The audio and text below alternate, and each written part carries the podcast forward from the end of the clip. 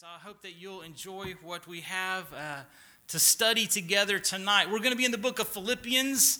Uh, that's where I'm taking the college students through. I felt it uh, thus necessary because uh, we spent the entire fall and most of the winter in Job. And so uh, I figure if you go that long in Job, you need a little encouragement, you need a little uh, sunshine in your life, a little joy, and the book of Philippians definitely offers that to the believer.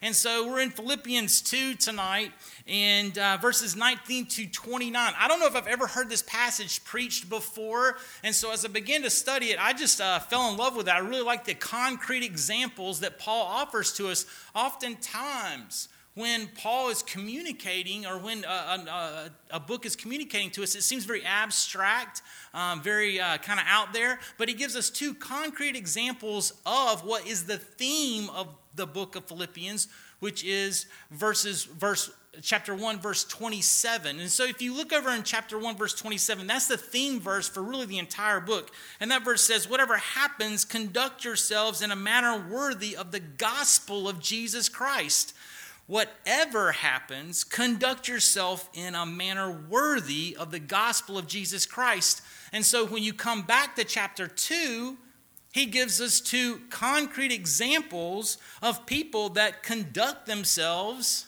no matter the circumstances, they conduct themselves in a manner worthy of the gospel of Jesus Christ. The first one being Timothy, and the other one being Epaphroditus.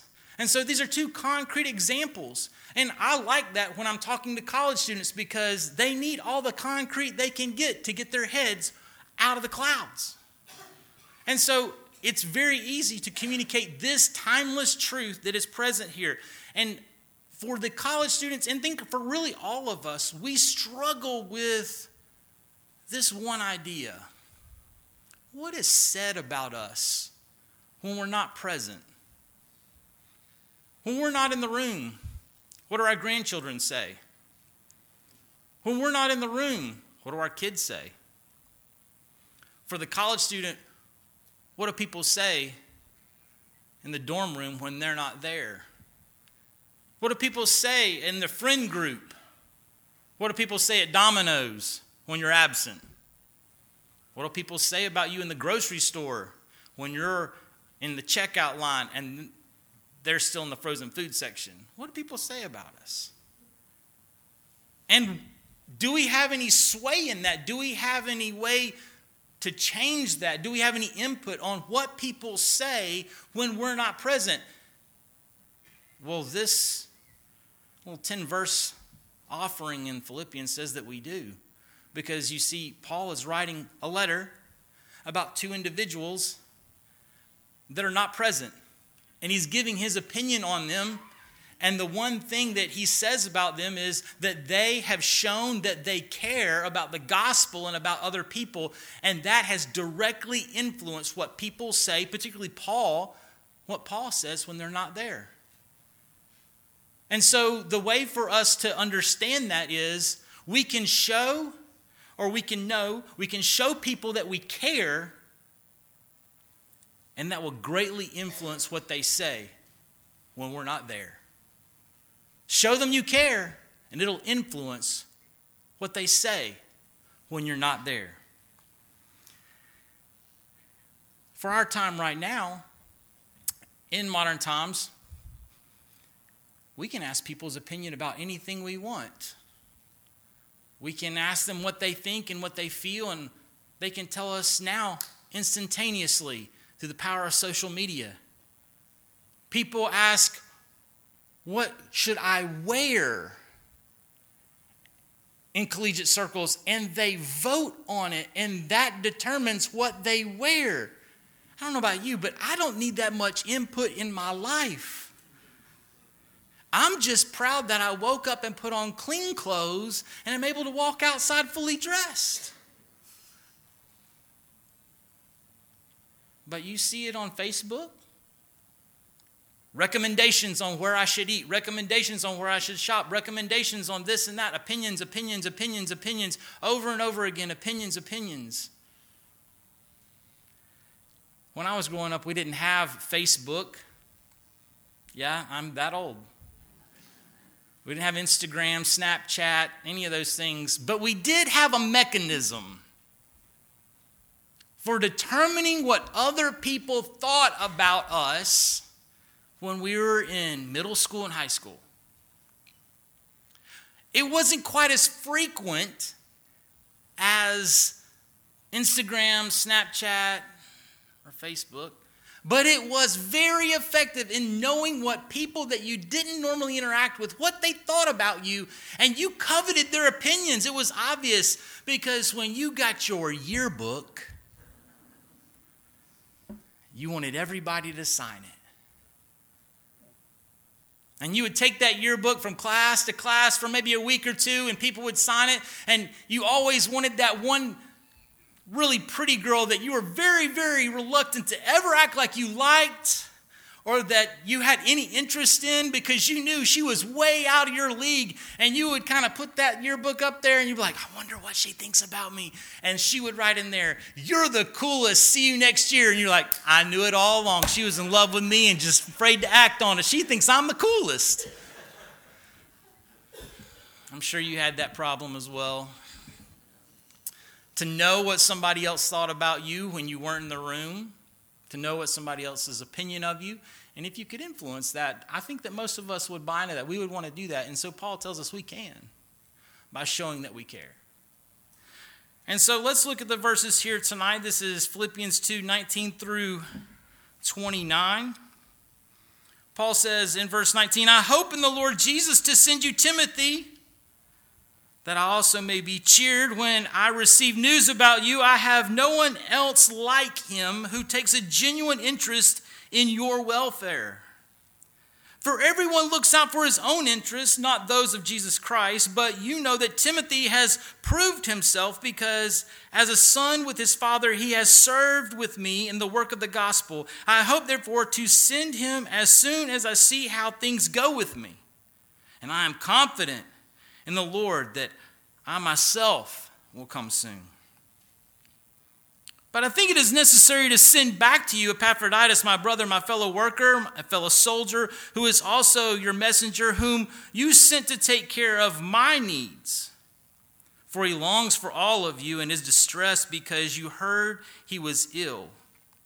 Indeed, he was ill and almost died, but God had mercy on him, and not only on him, but also on me, to spare me sorrow upon sorrow. Therefore, I am all the more eager to send him, so that when you see him again, you may be glad, and I may have less anxiety. Welcome him in the welcome him in the Lord with great joy, and honor men like him, because he almost died for the work of Christ, risking his life to make up for the help you could not give me. And so, as we look at this, what does Paul say about Timothy? He obviously says some good things. He says, There's no one else like him. If you look there, it says, There's no one else like him. I have no one else like him in verse 20 because he takes a genuine interest in your welfare. And so, if we are to show people that we care, what interest should we take in them? It says a genuine interest. And for the follower of Christ, the genuine interest that we must take is for the welfare of their soul. Yes, it is wonderful to have a genuine care for someone, how they feel, if they're doing all right. But for the follower of Christ, the really genuine care that we can express into another person's life is do they have a relationship with Jesus Christ? Because we may make them feel better and they may physically be better, but one day it will be determined whether they will be with us in heaven or not. And so, the genuine interest that you and I must have for those that do not know Christ is their relationship with Christ. Do they have one? That's the genuine interest. That is the welfare that Paul is talking about because Timothy has that for others. The same interest that Paul has for the Philippians, Timothy shares that, and that is are they growing in Christ and do they know Christ? Are they conducting themselves in a manner worthy of the gospel of Jesus Christ? He says, I have no one else like him who takes a genuine interest in the welfare. For verse 21 For everyone looks out for his own interests, not those of Jesus Christ. The interest of Jesus Christ is the welfare of others being where their eternity is determined. That is the interest that Jesus Christ has. It says he has also proven himself latter in the latter verses. Timothy has proven himself in service with Paul in difficult times against the false gospel. We see that in chapter 1. And not exploiting the privileges available to him by God. Timothy doesn't take advantage of the position he has in Paul's ministry or in the ministry there uh, in Philippi when he gets there. And so we are not to do that as well. And so after Paul, we see Epaphroditus. This is 25 through 30. And this is what Paul has to say about Epaphroditus. He says he's a messenger, a fellow brother, a fellow worker, a fellow soldier. And so, as a messenger, he has endured difficulties for the gospel. Paul considers him that word messenger meaning apostle, meaning one who has seen and believes in Christ's resurrection and is preaching it thus so. He also is a minister. This is Paul giving Epaphroditus the credit he deserves so that when he returns home, they can actually, in verse 29, it says, welcome him in the Lord. As a servant of the Lord, we are to welcome him, or he should be welcomed in the Lord with great joy and thus be honored. He's also a fellow worker, a soldier, one who has co labored with Paul for the cause of the gospel. And then lastly, there it says, he has put his life on the line for the call placed on him by God. Epaphroditus has become a servant to Paul in his need. If you see that in verse 25, he says, But I think that it is necessary to send him back to you, my brother, my fellow worker, my fellow soldier, who is also a messenger, whom you sent to take care of my needs. And so Epaphroditus has come to be a servant of Paul, just as Christ became obedient and a servant even unto death. And that echoes chapter 2, uh, verse 8, which is the song of Christ. If you look there in verse 8 in chapter 2, it says, And being found in appearance as a man, he humbled himself and became obedient to death, even on the cross. And so Epaphroditus is modeling the same thing that Paul says Christ has done. This is that concrete example that Paul is giving to us of someone acting in the manner in which Christ acted as a servant, becoming human and dying on the cross. And he says Epaphroditus has heard that, believed that, and is acting on that. What a challenge to us to lay our life on the line for the cause of the gospel of Jesus Christ, serving in that capacity. And then lastly, Paul says, men like this should be honored. We are to honor men and women who have become slaves, risking their health to fulfill the higher calling. And this is exactly what Paul is asking the Philippians to do. So, what is said about you when you're not there? Wouldn't you like to know? To be a fly on the wall. If someone were writing a letter to another church, which used to be done, you know, nowadays when we move our letter, it's more of a transfer of information, but it used to not be that way. It used to, if you joined a church, and they asked for your letter. The only reason I know this is because the church I first served, we actually had an instance of it because the church librarian, if you didn't return a book, she would make sure if you asked for your letter, that the church did not receive it because she wanted her book back. And the pastor had a really hard time with that because he would tell her, you know, this is, it's a kind of a new day and a new way. And she goes, but they have the property of the church and they need to return it or they need to pay for it. And so she would say, Your letter is not granted from the church librarian. And so the pastor has to extend grace to you at this point. And so I remember us discussing that. That if you were not a member in good standing because you had too many delinquent church library books, that's serious. Sorry, sir, you may not join our fellowship of Christ because apparently you have checked out too many books from the previous church you have served, and you need to get those back in due course. But what would be written about you if you were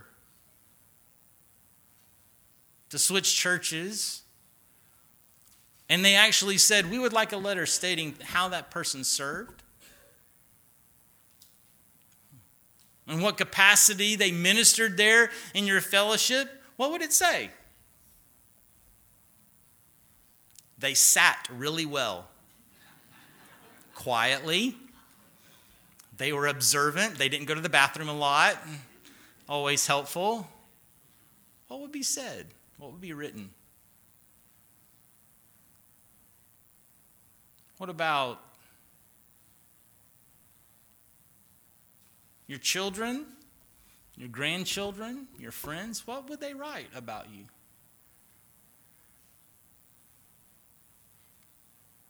I think that if you show them that you care genuinely about them, particularly about their faith and where they are with Christ, that would be a pretty nice letter.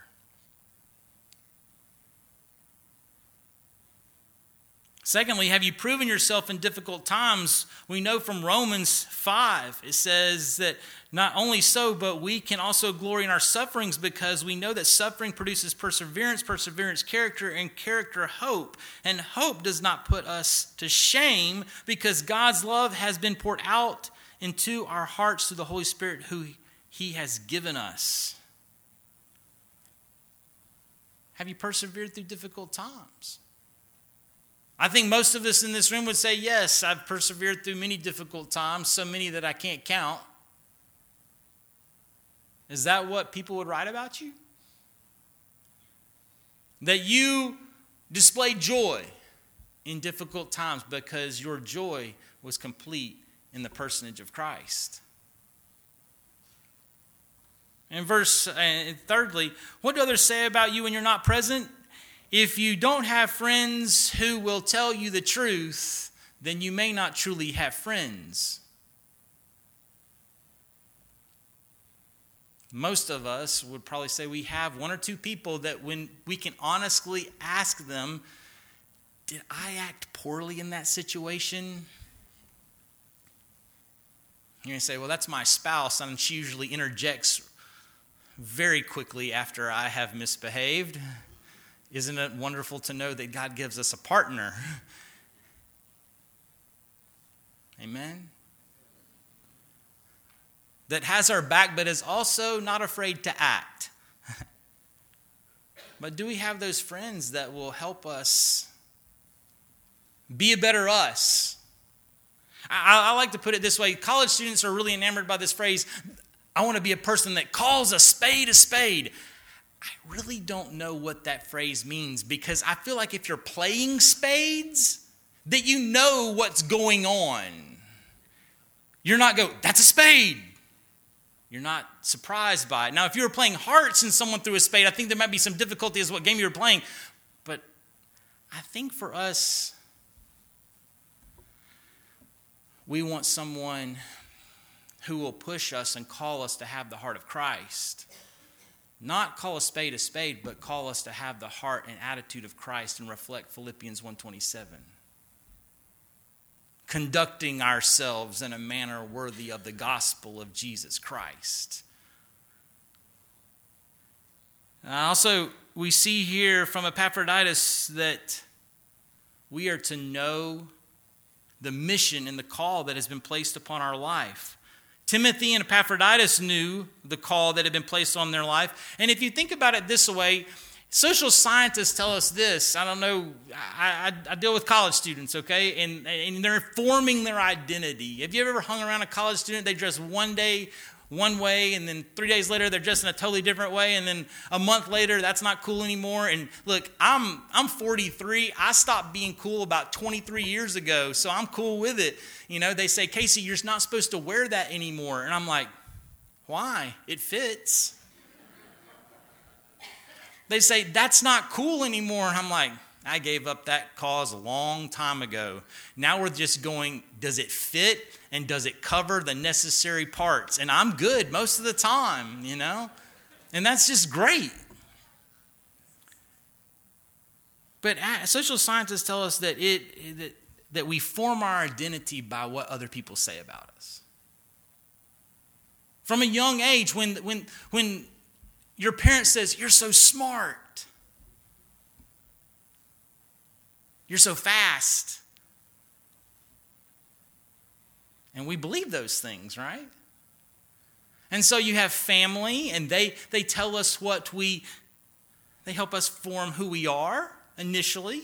And then we go to this thing called school, and they tell us a little bit about who we are. Uh, I had a teacher, a best friend, I remember it pretty vividly, and he was left handed, and we were learning to write, and the teacher actually taped his left hand to the desk and put the pencil in his right hand, and so he wrote like this. he still writes like that with his right hand bent around because that's the only way he can write. It's not pretty. You can barely read it, especially as cursive. They don't teach that anymore, right? But and so school helped form that identity. And then later friends helped form that identity. And for those that are not redeemed, that is where most of us receive our identity. It is from family and school and friends, and they're kind of like family plus school plus friends equals you. You say, no, it doesn't. I'm my own person. Social scientist says no. You may not believe everything that the people outside tell you, but you pick up on so much of it that you don't even know. But for the follower of Christ, we have a different way of doing math. We have our family plus school plus friends multiplied by who Christ says we are equals the true you.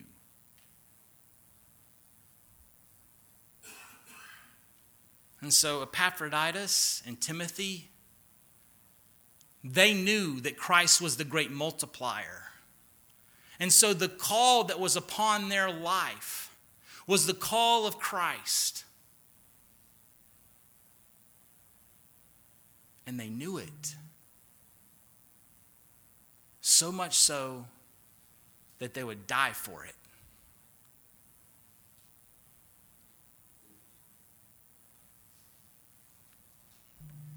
Verse 29 of this passage says that it is men like this that we should honor.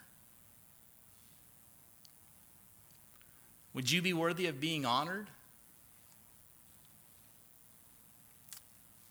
I feel like most of us in this room would. Because honor is something that is bestowed, it's an acknowledgement of what people have observed. And so, in the same manner that honor is being bestowed on Timothy, and on Epaphroditus, honor would be bestowed upon you. So, here's some practical ways to change the conversation practical ways to show them that you care to influence what they say when you're not there. Practical ways to change that conversation. Pray and ask God to give you a servant's heart. I call it shopping cart justice. Do you know what that is? Shopping cart justice? Shopping cart justice says, This is my cart, I shall return it.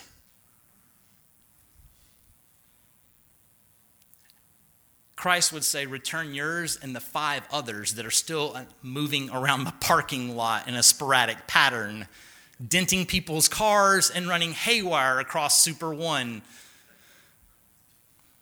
Because that's what Christ would do. That's what Paul would do. That's what Epaphroditus would do because they had a servant's heart and they knew that as they served, people saw the cross of Christ and the glory of God not taking credit for themselves, but giving all credit and all glory to God. asking God, give me that servant's heart. Society says if it's not happening to you, then don't get involved. That's a shame because we all spin on this marble of blue and green the same way. Your life affects mine, mine affects you. And when we, as followers of Christ, act like there is no one else in the world but us, we neglect this servant's heart. Number two, create space to serve and to love others. Don't stack up your day and react to your day. Say yes to margin in your life, yes to the mayhem of humanity. And this is very difficult. For a college student, this is next to impossible to have margin in their, your day because they literally live, live, second to second. If you ask a college student, "What do you will you meet me tomorrow?" they may be able to give you a definitive answer, but if you say, "Can you meet me the day after tomorrow?" there's no way you're getting an answer. Uh, they tell us don't even advertise stuff 2 days before it's going to happen because most students don't know where they're going to be or what they're going to be doing and they can't commit. Most of the people in this room, you know what you're going to be doing three weeks from now in detail. Yeah, everybody's patting each other. That's you, sweetie. That's you, honey. Yeah, because you're like, you know what? If you don't organize it, it's going to pass you by. College students like, it's passing all the time. I'm just trying to hold on. That's how most of them are. And by now, most of us in this room realize that life is chaotic. The best laid plans go awry. And so you have to embrace the mayhem of humanity and know that Christ is the constant. Oh.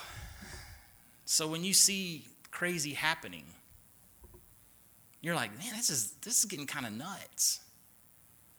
Embrace it as life, as life breathing, and ask, how can I help it breathe? How can I sustain its breath? How can I bring life support to a dying world, even?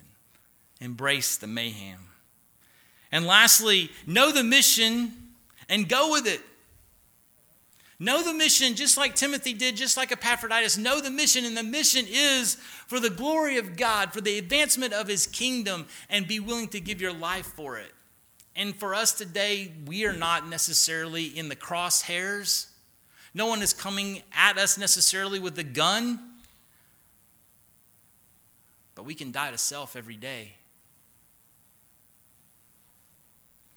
You probably don't know exactly what I do. I'm the college minister here.